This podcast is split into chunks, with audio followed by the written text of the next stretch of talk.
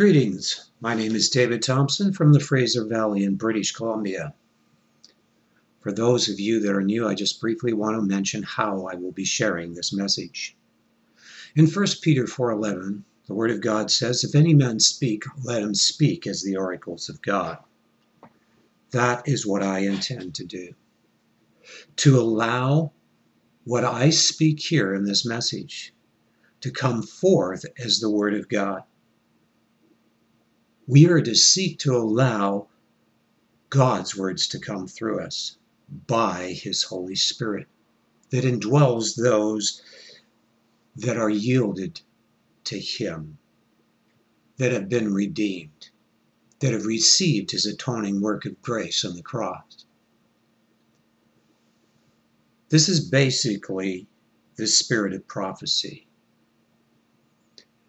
It is learning to speak not what comes out of our mind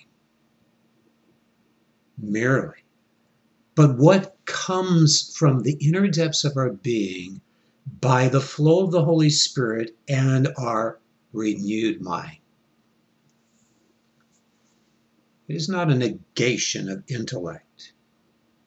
It is the new transformation of our mind in intellect that is involved but it is coming and is originating from the Spirit of God that is illuminating our mind and causing us to bring forth words that are out of His Spirit.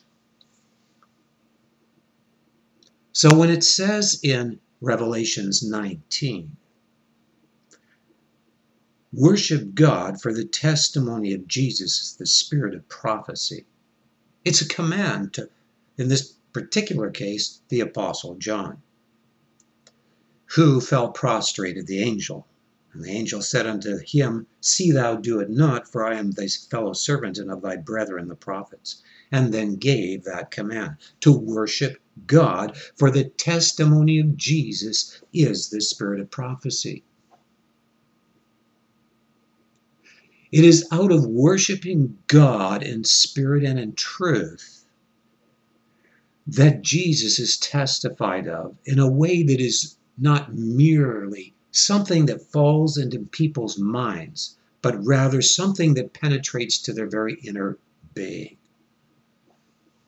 To bring them to conversion if they're not converted, or to bring them into a higher level of union and fellowship with God if they are. It comes out of a conscious state of worship, the spirit of prophecy. It flows out of being conscious of the reality of who God is, not just merely with uh, an awareness, but with an engaging, a reciprocating, back and forth engaging of our inner being in soul and in spirit before God.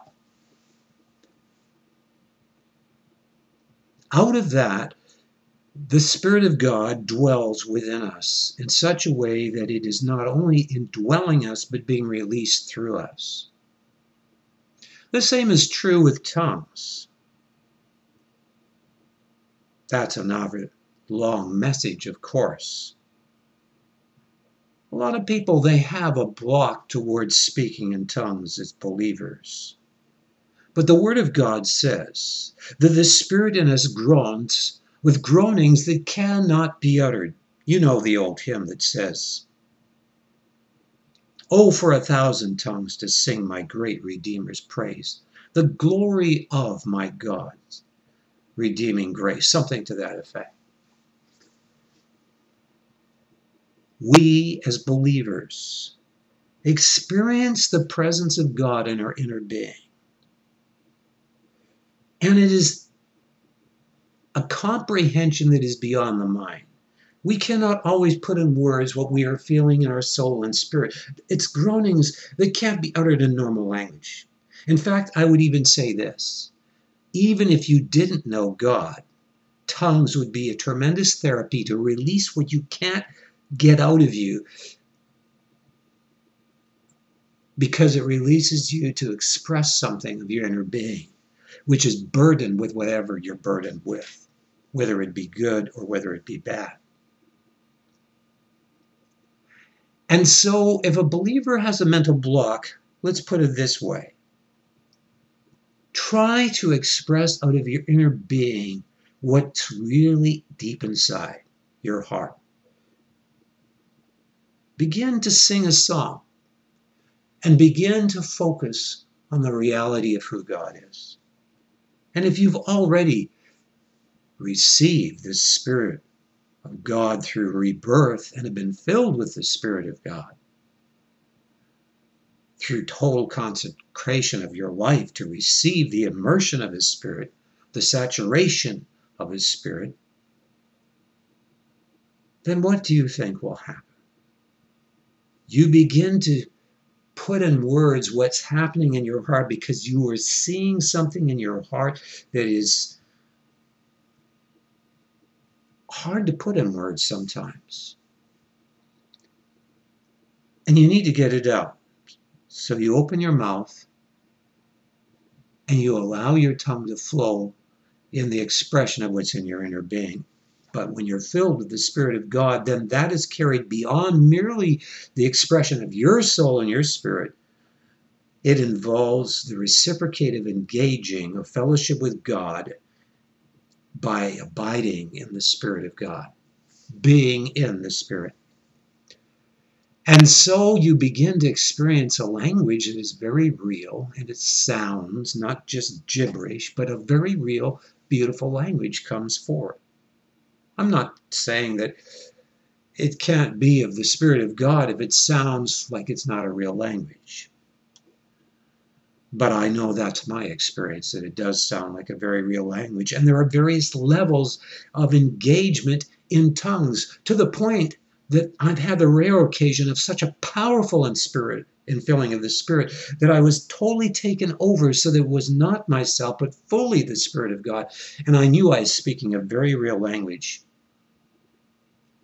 that would be possibly one of the languages spoken in this world. In fact, the one the last time this happened, it sounded very much like some kind of a language that maybe was from uh, a particular ethnic group of Indians or something. I don't know. But it totally changed into a language that I'd never heard before. So that's something that I normally don't speak on when I'm introducing a message, but that's fine. And so this verse commanding us to worship God because the testimony of Jesus is the spirit of prophecy is basically saying this that when we worship God out of a pure heart in spirit and in truth, we will experience the Spirit of God rising in us, so that we are not speaking our own words, but God's words. And I want to seek to do that in the messages that I speak. That doesn't mean that I don't use my mind, because my mind is renewed by the Spirit of God. I'm not using the carnal, natural thinking. My mind is being illuminated by the Spirit of God from my heart. The control center isn't the mind, it is the abiding of my heart in the heart of God. So it is what is coming out of the heart of God that comes forth. And so we are to speak out of a consciousness of relationship with God in that sense, in the sense of engagement of our soul and our spirit in fellowship with God. And so this is a longer introduction to where I'm coming from. And so because of that, I facilitate everything that it would be this way. Now, I am also one that is casting lots on the scripture to discover what God is wanting to say to me from a particular chapter each day, where there's an equal chance for it to fall in any particular chapter in the Word of God. And so I will be choosing a particular chapter to share from. Now, the last time I shared was a long time since the time before. And so I had over two weeks of chapters. And so what happened was I ended up just speaking a bit on each chapter. Although initially I was wanting to speak on Luke 7. Well, what, what do you know? The next time I'm planning to speak, the casting of the lot came on Luke 7. So I have concluded that today I am to speak in particular on Luke chapter 7 in depth. And I don't know, I'll probably touch on the number of the chapters I received earlier this week as well as the Holy Spirit, if the Holy Spirit so leads. So I want to begin to read Luke chapter 7 and then begin to share what God has gifted me by His Spirit to share with you in the giftings that He's given me to the body of Christ. So, beginning in verse 1 of Luke chapter 7, now when he had ended all his sayings in the audience of the people, he entered into Capernaum. And a certain centurion's servant who was dear unto him was sick and ready to die. And when he heard of Jesus, he sent unto him the elders of the Jews, beseeching him that he would come and heal his servant. And when they came to Jesus, they besought, besought him instantly, saying, That he was worthy for whom he should do this, for he loveth our nation, and he hath built us a synagogue.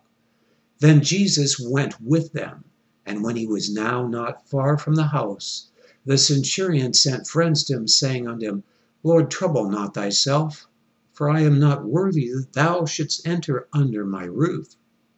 Wherefore neither thought I myself worthy to come unto thee, but to say in a word, and my servant shall be healed.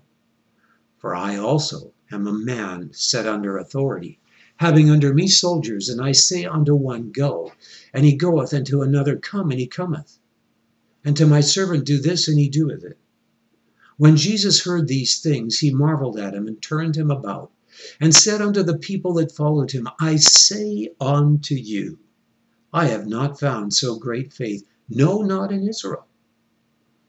And they that were sent, returning to the house, found the servant whole that had been sick. And it came to pass the day after that he went into a city called Nain, and many of his disciples went with him and much people. Now, when he came nigh to the gate of the city, behold, there was a dead man carried out, the only son of his mother, and she was a widow, and much people of the city was with her. And when the Lord saw her, he had compassion on her, and said unto her, Weep not. And he came and touched the briar, and they that bare with him stood still. And he said, Young man, I say unto thee, arise. And he that was dead sat up and began to speak, and he delivered him to his mother. And there came a fear on all, and they glorified God, saying that a great prophet is risen among us, and that God hath visited his people. And this rumor of him went forth throughout all Judea, and throughout all the region round about, and the disciples of John showed him all these things. And John, calling unto him two of his disciples, sent them to Jesus, saying, Art thou he that should come, or look we for another? When the men were come unto him, they said, John the Baptist hath sent us unto thee, saying, Art thou he that should come, or look we for another? And in that same hour he cured many of their infirmities and plagues and of evil spirits, and unto many that were blind he gave sight. Then Jesus answering said unto them, Go your way and tell John what things ye have seen and heard, how that the blind see, the lame walk, the lepers are cleansed, the deaf hear, the dead are raised, the poor to the poor the gospel is preached, and blessed is he whosoever shall not be offended in me. And when the messengers of John were departed, he began to speak unto the people concerning John. What went ye out into the wilderness for to see? A reed shaken with the wind? But what went ye out for to see? A man clothed in soft raiment? Behold, they that are gorgeously apparelled and live delicately are in king's courts. But what went ye out for to see? A prophet? Yea, I say unto you, and much more than a prophet. This is he of whom it is written, Behold, I send my messenger before thy face, which shall prepare thy way before thee. For I say unto you, among those that are born of women, there is not a greater prophet than John the Baptist. But he that is least in the kingdom of God is greater than he. And all the people that heard him and the publicans justified God being baptized with the baptism of John. But the Pharisees and lawyers rejected the counsel of God against themselves, being not baptized of him. And the Lord said, Whereunto then shall I liken the men of this generation? And to what are they like? They are like unto children sitting in the market place, and calling one to another, and saying, We've piped unto you, and ye have not danced. We have mourned unto you, and ye have not wept. For John the Baptist neither came eating bread nor drinking wine, and ye say he hath a devil. The Son of Man is come eating and drinking, and ye say, Behold, a gluttonous man, and a winebibber, friend of publicans and sinners, but wisdom is justified of all her children. And one of the Pharisees desired him that he would eat with him, and went into the Pharisee's house and sat down to meat. And behold, a woman in the city, which was a sinner, when she knew that Jesus sat at meat in the Pharisee's house, brought an alabaster box of ointment and stood at his feet behind him, weeping, and began to wash his feet with tears, and did wipe them with the hairs of her head, and kissed his feet, and anointed them with ointment. Now when the Pharisee which had bitten him saw it, he spake within himself, saying, this man, if he were a prophet, would have known who and what manner of woman this is that toucheth him, for she is a sinner. And Jesus answering said unto him, Simon, I have somewhat to say unto thee. And he saith, Master, say on. There was a certain creditor which had two debtors. The one owed five hundred pence, and the other fifty. And when they had nothing to pay, he frankly forgave them both. Tell me therefore, which of them will love him most? Simon answered and said, I suppose he to whom he forgave most. And he said unto him, Thou hast rightly judged. And he turned to the woman and said unto Simon, Seest thou this woman? I entered into thine house, and thou gavest me no water for my feet, but she hath washed my feet with tears, and wiped them with the hairs of her head. Thou gavest me no kiss but this woman, since the time I came in, hath not ceased to kiss my feet. My head with oil thou didst not anoint, but this woman hath anointed my feet with ointment. Wherefore I say unto thee, her sins, which are many, are forgiven, for she loved much. But to whom little is forgiven, the same loveth little. And he said unto her, Thy sins are forgiven. And they that sat at meat with him began to say within themselves, Who is this that forgiveth sins also? And he said to the woman, Thy faith has saved thee. Go in peace. Now, after reading a long passage of 50 verses, I'm just going to take a brief drink of water here. And I want to pray before I begin to speak as the oracles of God as I seek to speak as the oracles of God, what he would say to the body of Christ and to you as an individual and also to me.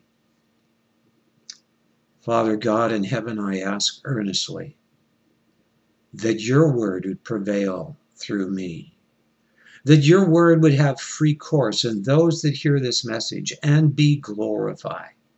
For this hour,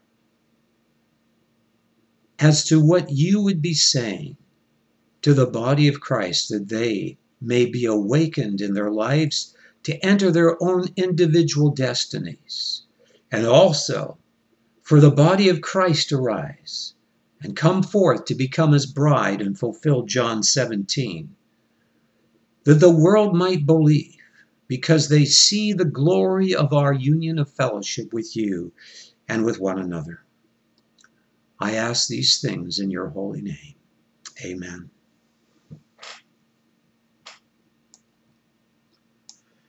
In the first section of this chapter, which is verses 1 to 10, we have the account of the centurion, which we just read. And the Lord concludes with saying, I say unto you, I have not found so great faith, no, not in Israel. What Christ saw in the centurion was real, genuine faith. In this passage of Scripture, I believe God is also in the various other sections that were read, revealing what genuine faith is. And I will say this that Luke chapter 17 is even a more deeper insight into the difference between genuine and real faith. In that chapter, we have faith being particularly defined by Christ. And in the following things and events that happen, it is more magnified and understood. Today, we have a lot of people talking about faith, but a lot of the faith teaching, in the faith teaching movement, even, is not a good teaching on faith its emphasis is in the wrong place. And it tends to draw people into thinking that somehow they can have faith in their faith by somehow getting into a state where they will believe anything. And there's not an understanding of how genuine faith comes forth in power and in demonstration. There is the work of faith with power. Paul the Apostle talked about it. It's mentioned in Ephesians that we should know the exceeding great, to those that believe, it says. Remember, it says to those that believe. That's the word pistis, which is also the word used for, you know, there's the adjectives and there's the nouns, and I'm not a Greek expert, but it's basically the same root. It is this pistis word, which means moral persuasion. To be passively convinced is also mentioned in the Vine's. It is a moral persuasion, not of the intellect, but of the heart and who God is, that results in the engagement of our soul into a relationship of relinquishment and trust in God. And I think the very best illustration of that is the clenched fist. The clenched fist represents a state of rebellion. It represents a state where everything is unfolding on itself, like the fingers folding into the core of the hand. This symbol of the clenched fist is the symbol of counterfeit faith, faith in ourselves. Paul the Apostle says, in a, believe it is Ephesians, we are the circumcision which worship God in spirit and in truth and have no confidence in the flesh. Whatever you're trusting is where you are putting your worth. It is where, therefore, you are putting your glory. So if we are having confidence in our own righteousness and our own sufficiency to cause God to come forth and answer our prayers, we're in error. And we're in a state of self righteous deception where our confidence is in our own soul instead of in God. There needs to be a genuine moral persuasion from the heart that causes the heart to be engaged reciprocatively in fellowship with God. Now that how that starts first at conversion. But it is an ongoing process after that. It says in the Word of God, as you have received Christ Jesus the Lord, so walk ye in him. So, with this centurion here, what do we see, first of all, of real and genuine faith? We see someone that has absolute, utter respect for Jesus Christ, utter reverence that causes him to be totally humbled in himself.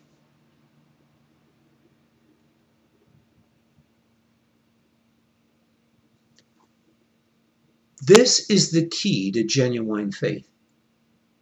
It is the genuine fear of God. When people enter in to the genuine fear of God, they will birth genuine faith. In fact, genuine faith involves the rebirth. Peter the Apostle said, when those believers were baptized in the Holy Ghost and spoke in tongues that were Gentiles, he said, I now conclude that all those that fear God are accepted of him.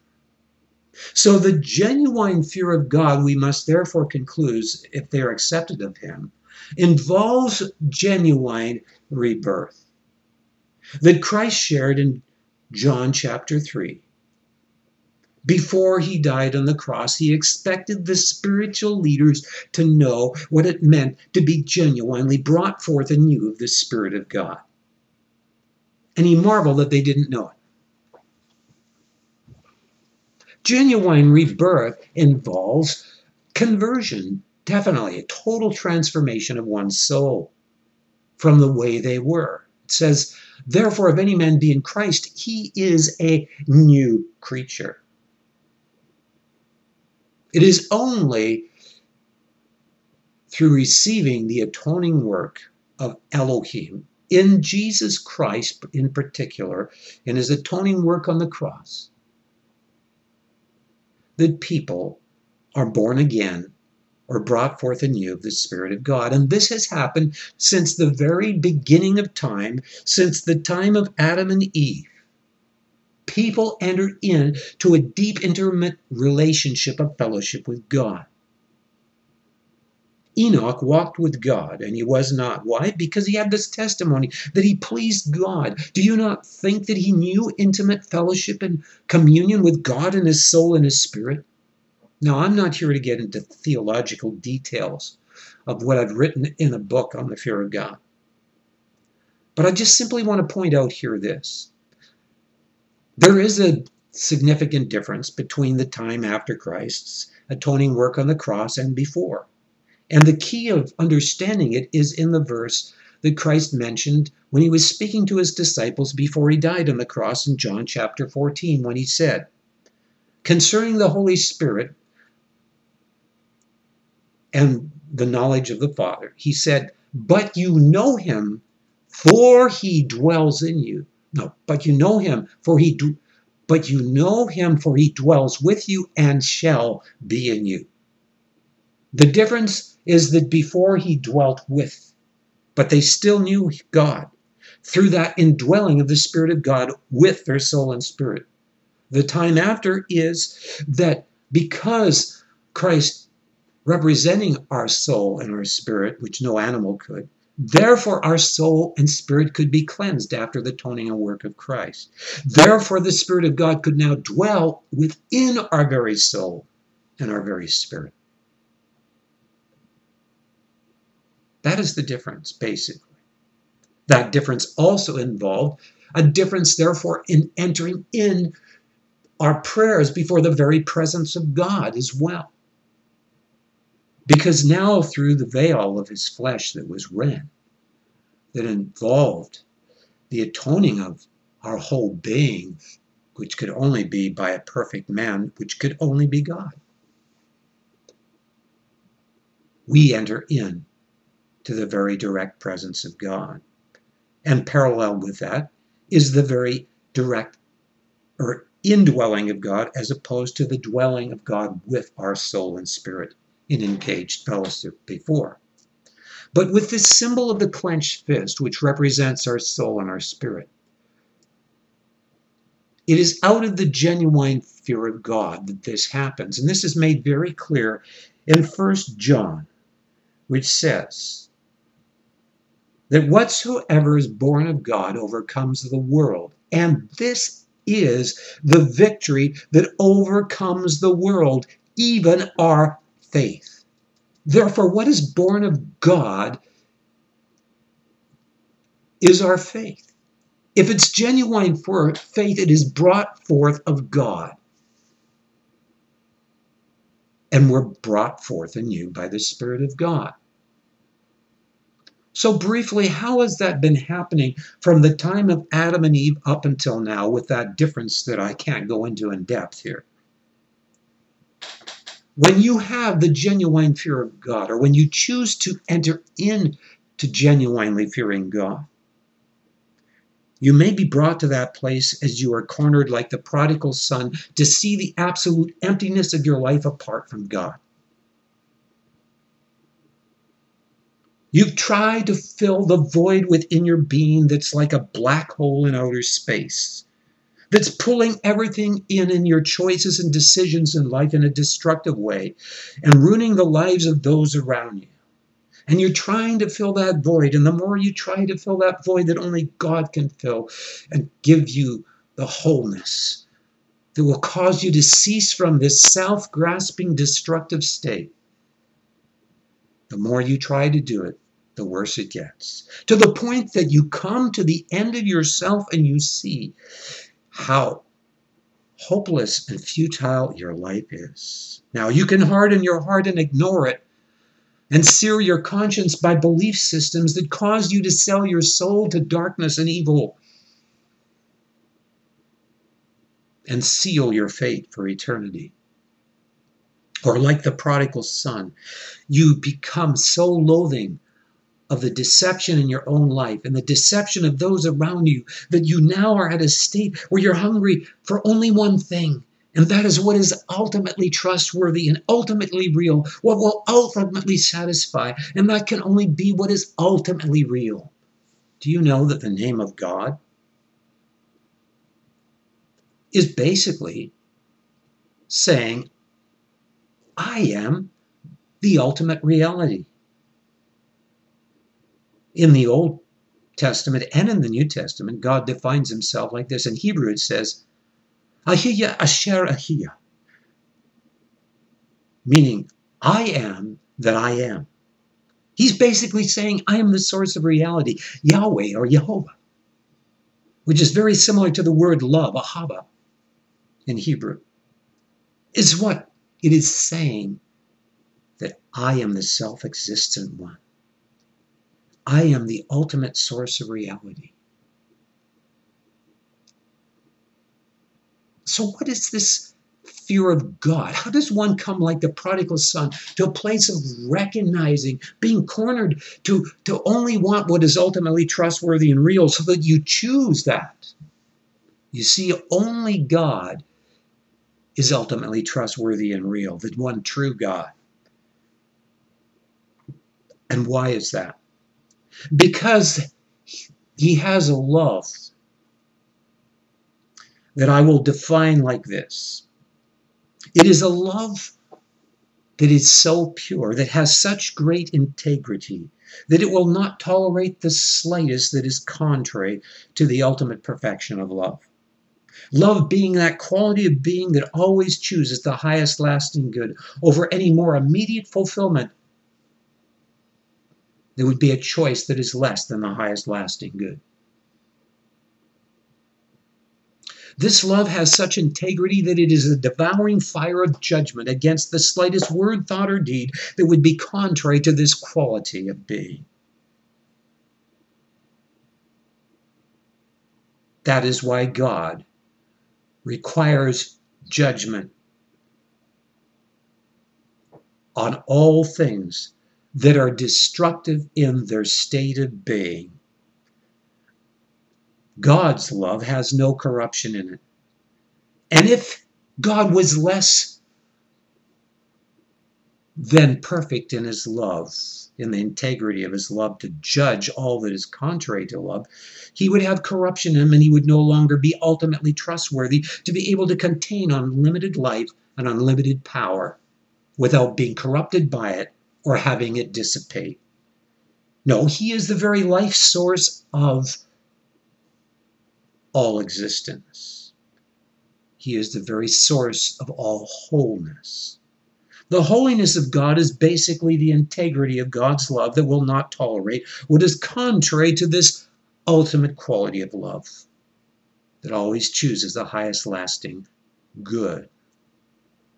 And when people are like the prodigal son and they see the emptiness of their lives and they want what's ultimately real and they hear about a God that is holy, they will not tolerate corruption. They recognize that he must be ultimately good because you see, you cannot have ultimate good, goodness in what has corruption in it.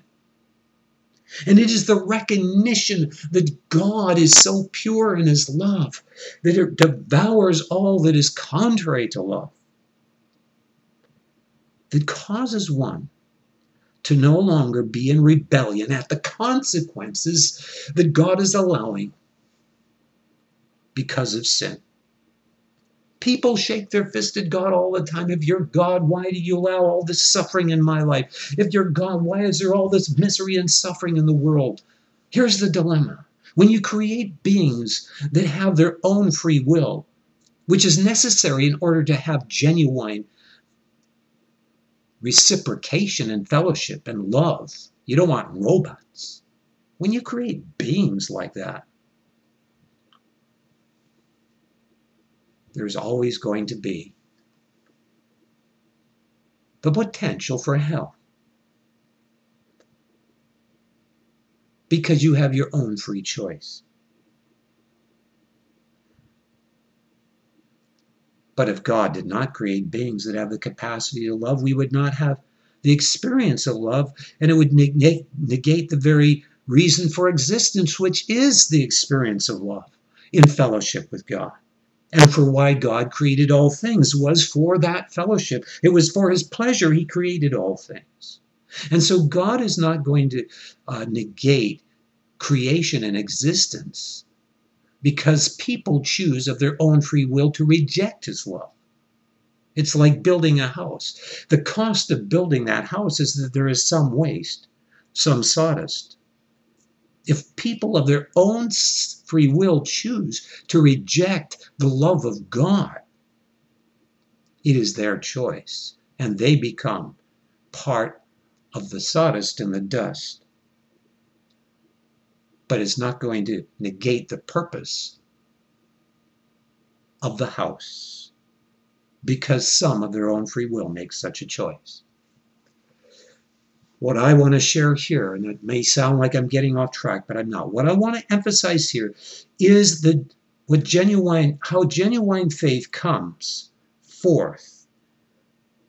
And now I'm bringing out that it involves coming to the place where you choose to recognize God for the reality of who He is, first in His holiness. And when you see that He is holy, you begin to recognize that He is good. But you, you used to rebel against all the consequences around you. But now you see you deserve the judgment of God because you realize your own deception and the deception of others around you. They do not have the secret of ultimate economy that can last forever and never dissipate, that can last forever in greater and greater fulfillment and creativity because there's no corruption in it. Only God has that quality. He is the very source of all fulfillment and meaning and purpose, the very source of life. Because He is holy, there is wholeness to be had in God. It is out of holiness that comes wholeness in our being. It is our failure to enter into wholeness that causes us to experience the consequences that we experience. But when we choose to recognize that God is holy, that his love is so perfect and pure that there must be these consequences of suffering around us because of our own rebellion, that we are the ones that are guilty, that we are the ones that are the source. We realize how unworthy we are and we are humbled before God. Now, that's one aspect of the being of God's love. The other aspect is springs out of the foundation of this. And I would say that this first aspect that I'm talking about, which is the holiness of God, can be represented in the negative symbol in electricity, which is a straight line, which represents foundation, which is a straight line which represents cutting off all corruption. That is the foundation from which can spring forth this creativity that can ever enlarge in greater realms of fulfillment. And it is ultimately expressed in the fact that God's love is so great that he can assure destiny to his creation without violating the integrity of his love. He can assure destiny to free will beings that make choices that bring hell into their lives. If they choose the perfect atoning, the perfect atoning work of God. And I know that from the time of Adam and Eve, this gospel was preached that God could only be a perfect atoning sacrifice. I don't have time to go into the details in this message, or I'll neglect this passage of Scripture. I don't have time to go into it. But they sacrificed those animals. Even Adam and Eve had coats of skin shed, and they were clothed with coats of skin representing the need for atonement. But they recognized that God was the source of forgiveness, not the animal sacrificed. And they also recognized that those animals did not represent their soul and their spirit because there are scriptures that say this very clearly that even if I gave my own body or the fruit of my womb as a ransom for my soul, it would not suffice. There was the recognition that it could only be in a perfect atoning sacrifice, and they knew that could not be within man because man was already fallen. There was none that were living perfect. They all needed, like Abel, to come before God and say, God, be merciful to me, a sinner. I offer this animal sacrifice as a symbol unto you to receive of your forgiveness. You are the source of forgiveness. And in you, there must be a moral quality that is so pure in love that it is transcendent out of that foundation of holiness with being able to actually live a perfect life like I am here on earth without sin and become and actually have within your being the ability to become a perfect atoning sacrifice for me. They recognized the goodness of God out of the holiness of God was so great that he could assure destiny without violating the integrity of his love, that he could assure destiny in perfect atoning sacrifice. Jesus Christ is called the Son of Man because the Son of Man represents this meaning. It means totally human, but human in the perfection that God made man without flaw. It means totally human without the flaw of sin. And Jesus Christ became totally human as God without the flaw of sin. And therefore, fully could express God, the full expression of God through what God created, which is man, cannot be in a being that is in the lineage of Adam that is sin. Now, I'm not going to go into this in any detail right now beyond that. So there's two recognitions. There's the negative symbol and there's the plus symbol that comes out of the negative symbol. The plus symbol is the symbol of the mercy of God, which entails the grace of God. So there's these two symbols and the love of God. Now, we know in the natural realm that when there's a negative and positive, there's a surge of life and power that brings light. Now, God's being contains negatively the holiness of God, which is a great plus, because out of that holiness comes the mercy of God and the grace of God, which is His love manifested in being able to assure destiny to those that repent and receive His atoning power to forgive. Because His being is a perfect atoning sacrifice. It says in Revelations, the book of Revelation, that Jesus Christ was slain before the foundation of the world. In other words, this atonement was already a reality before the world was created in God. And so, indeed, there was in the recognition of the Father these two aspects of the being of God the holiness of God, out of which issues the goodness of God, ultimately manifested in his power to forgive and assure forgiveness.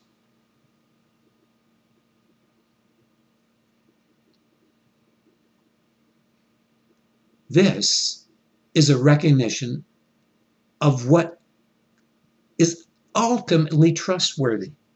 When you see how great God's love is, that He could actually take your suffer more than you, a mere creature, that He actually suffered in this time and space realm more than you, a mere creature, and humbled Himself more than you, a mere creature. This clenched fist, what happens to it?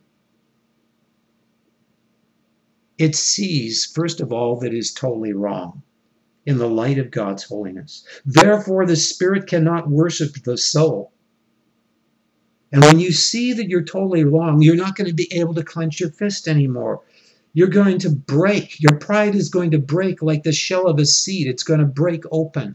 And it can break open because of one reason because it also sees the light of God's love and His grace. And so you open up like an open hand of surrender. And into that open hand comes the hand of God's Spirit against your soul and to, to, to, to form two hands of prayer so that your soul and spirit is now held in a selfless state of trust instead of like a clenched fist. It is held in that selfless state of trust because the Spirit of God comes to dwell with you in the time before Christ and indwell you in the time after Christ. Now you are born of the Spirit and you have the seed of the new divine nature in you. And this all came out of the genuine fear of God. It came by coming to recognize the reality of who God is, which could only be in ultimate trust in the fact that there is a love that is totally holy and can be transcendent with the power in that holiness to assure mercy and forgiveness. And so we see in this centurion a man that had utter humility. He knew he had such reverence and humility before God that he had a very genuine faith. Genuine faith comes out of the genuine fear of God. That's where it originates. From there, it is birthed through the recognition of God's mercy and grace to us personally, so that we are broken of our pride and we are released into a state of selfless trust. And therefore we grow in that state. And that is why the Word of God commands us As you have received Christ Jesus the Lord, so walk ye in him. So, Christ also in Luke 17 clearly defines what genuine faith is. He says that faith is like a grain of mustard seed that grows into an enormous tree. You see, a mustard seed is very small and insignificant. It doesn't look at itself as something great or significant. It is totally small. It is in total humility before God, but it is filled with such life inside it that it can be put in the worst desert conditions and it will burst through all of those conditions because the moral persuasion is so strong. You see, faith is moral persuasion in who God is. And when that moral persuasion is strong because you've really seen who God is, there's great humility. And there's also great honesty. The genuine fear of God causes a person to be very humble and and realize their utter dependence on God. It's not just reverence. Reverence without dependence is not the genuine fear of God. But reverence that is that births this humility and honesty, which work together. Because when you become humble, you become honest to face your need of God. And when you become honest, you become humble to see and reciprocate your need of God.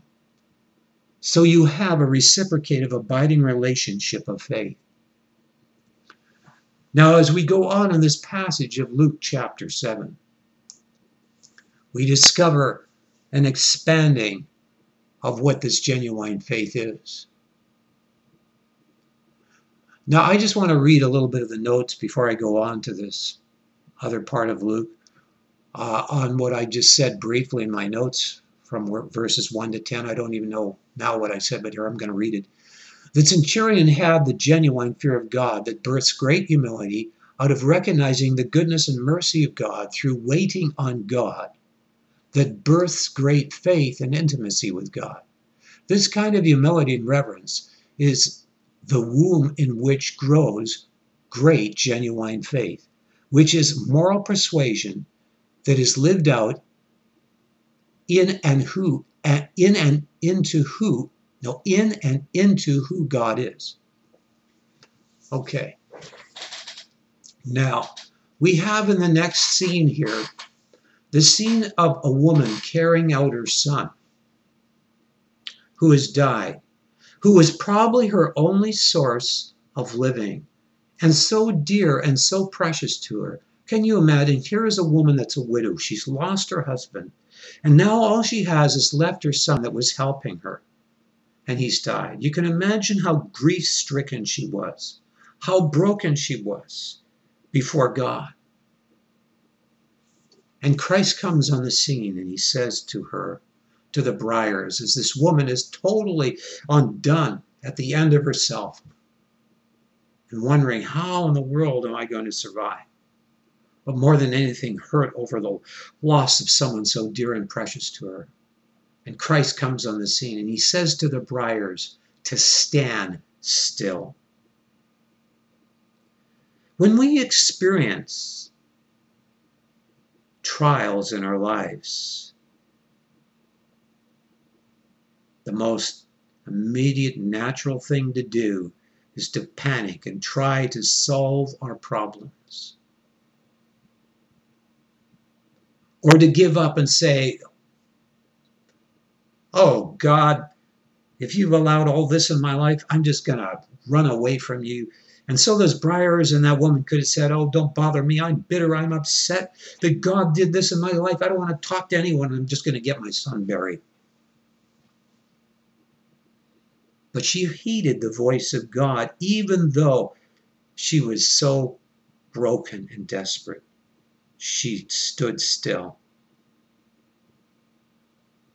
Instead of running in the energy of some bitterness and, and upset over what God allowed, she stood still. And this, her son, was raised from the dead. Paul the Apostle said that in his prayer, that one of the things he desired for the believers is that they would know the that to them that believe that they would know the exceeding greatness of his power to usward who believe even the working of his mighty power that raised christ from the dead. When we are facing trials and contradictions where we are brought to the place of total brokenness and helplessness as believers we can believe in the resurrection power of god to come forth because we can have a persuasion in God that causes us to still trust Him through the trial, to still be thankful instead of becoming bitter. We can trust that He's the Creator, that He has a creative purpose in it. What was the problem in Job's trial?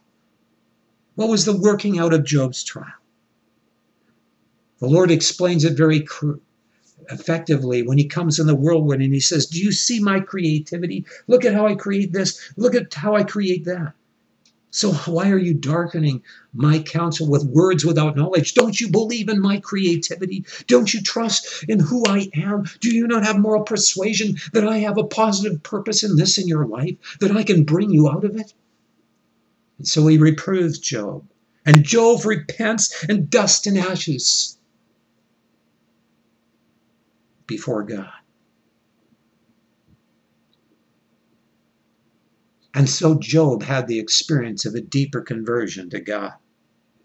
His own self sufficiency in the trial was broken, his own self righteousness, and he came to a place of greater reciprocation of who God is. Coming out of that part of him that was in his own righteousness, in his own understanding, that darkened his insight to not judge according to his own understanding and appearance. That is why it's so important in trials that we learn, as the Word of God says, not to lean on our own understanding, but to in all our ways acknowledge Him, and He will direct our paths out of the wilderness of trial into a wealthy place of provision and service. What about those that are martyred and are tortured? Do you not think that God gives them strength when they feel totally helpless to stand against the torture, to deny their faith? They cry in their soul and their spirit. They turn to God in dependence, and He gives them the power that is beyond themselves to go through the trial. Yes, we we can say, as the Apostle Paul, thanks be unto God that causeth us to triumph in all things. We can be persuaded, as the Apostle Paul, that nothing can separate us from the love of God, from who God is in his being, which is this ultimate perfection of love.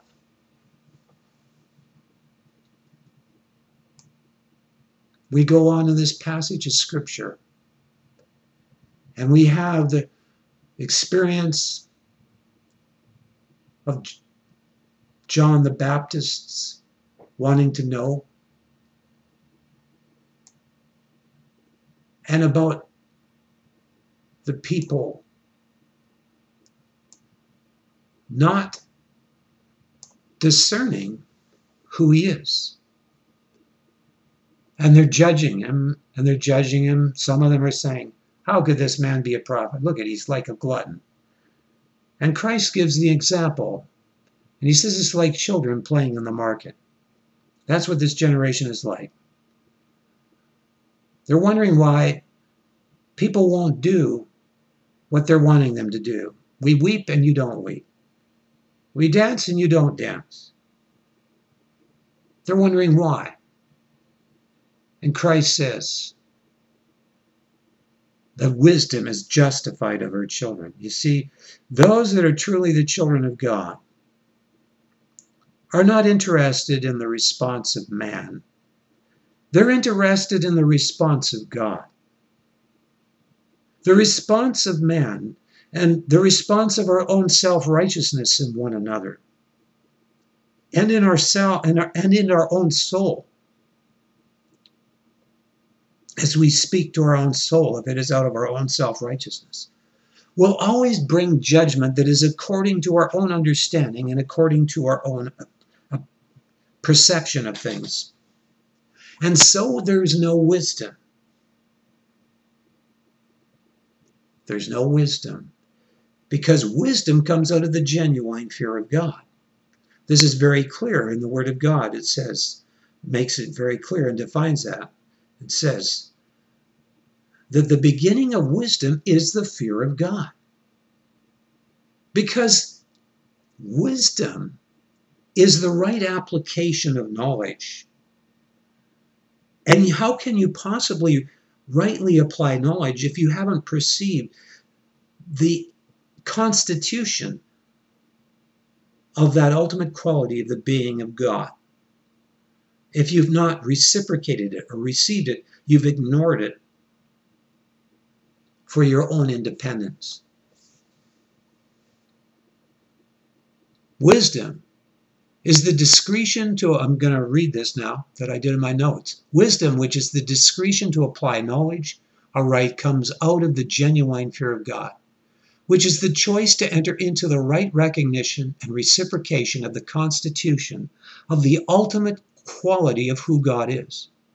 Those that are self righteous totally lack wisdom because their pride has not been broken, because of not entering into this choice and recognizing and reciprocation of the ultimate perfection of love and its integrity and required judgment and transcendence therefrom in the mercy and grace to one personally.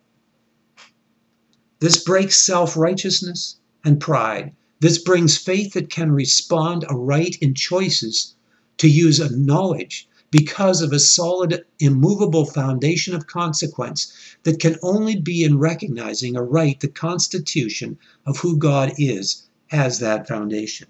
In other words, if you don't recognize who God is as that foundation, you're not recognizing the foundation of consequence itself. God is the ultimate foundation of all consequence. His holiness requires that judgment. And if you haven't recognized the holiness of God and you're rebelling against it, or you're trusting in your own self righteousness to be acceptable to before God, you'll never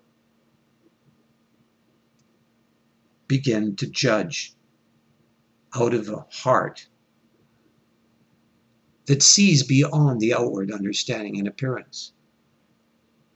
Wisdom looks at the heart motive and intent and does not judge according to outward appearance.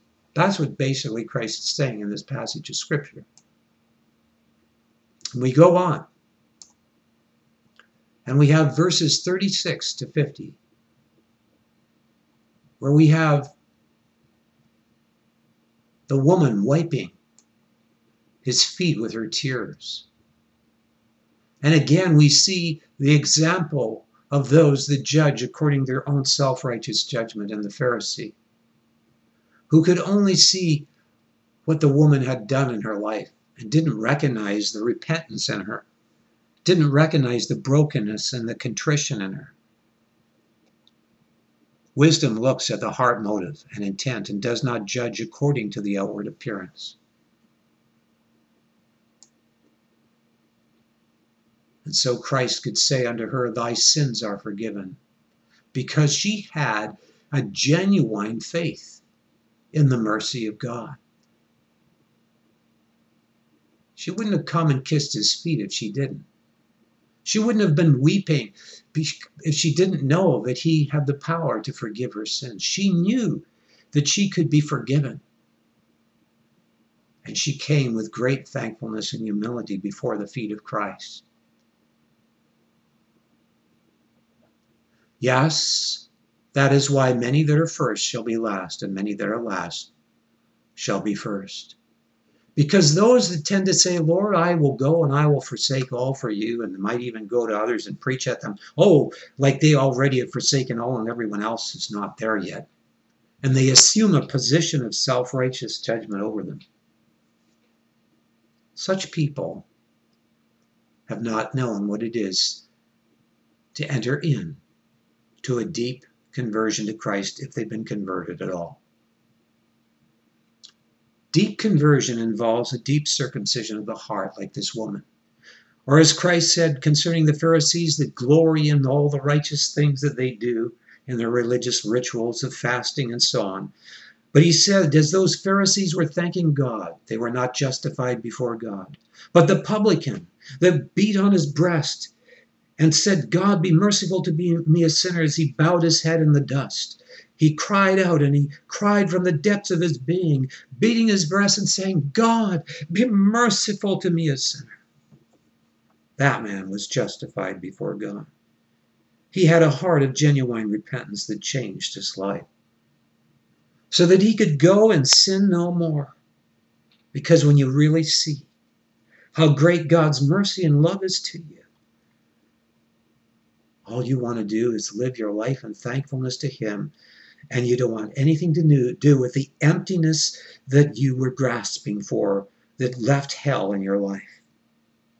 You found your wholeness is in God, that God is good because He's holy, and because out of His holiness He can be merciful and assure forgiveness. And so now you are part of the family of God. God is calling us as his people to come out of our self righteous judgments that have limited the fullness of his purpose and calling in our lives. He wants us to learn what it is to call upon him. It says, The Lord is rich unto all those that call upon him, that call upon him like the publican, like the sinner, that know what it is to circumcise our heart, to turn with all our heart unto God. Oh, for God to have his house of prayer again, where we can come before him and cry out with the depths of our heart in humility and in brokenness And yes, also experience a rising forth in the gifts of the Spirit and in worship in great joy that is pure. The problem in the church today is that so few of us have learned what it is to enter into the genuine fear of God so that our faith is genuine and immovable. We have not learned what it is to humble ourselves before God.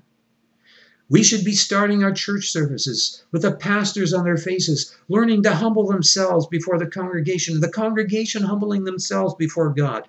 Don't start complaining that no one's coming to the prayer meeting until you make your church a prayer meeting itself. The church service springs out of prayer, it springs out of his house being a house of prayer and allowing each member to burst forth in the gifts of the Spirit as the Spirit would so move upon them.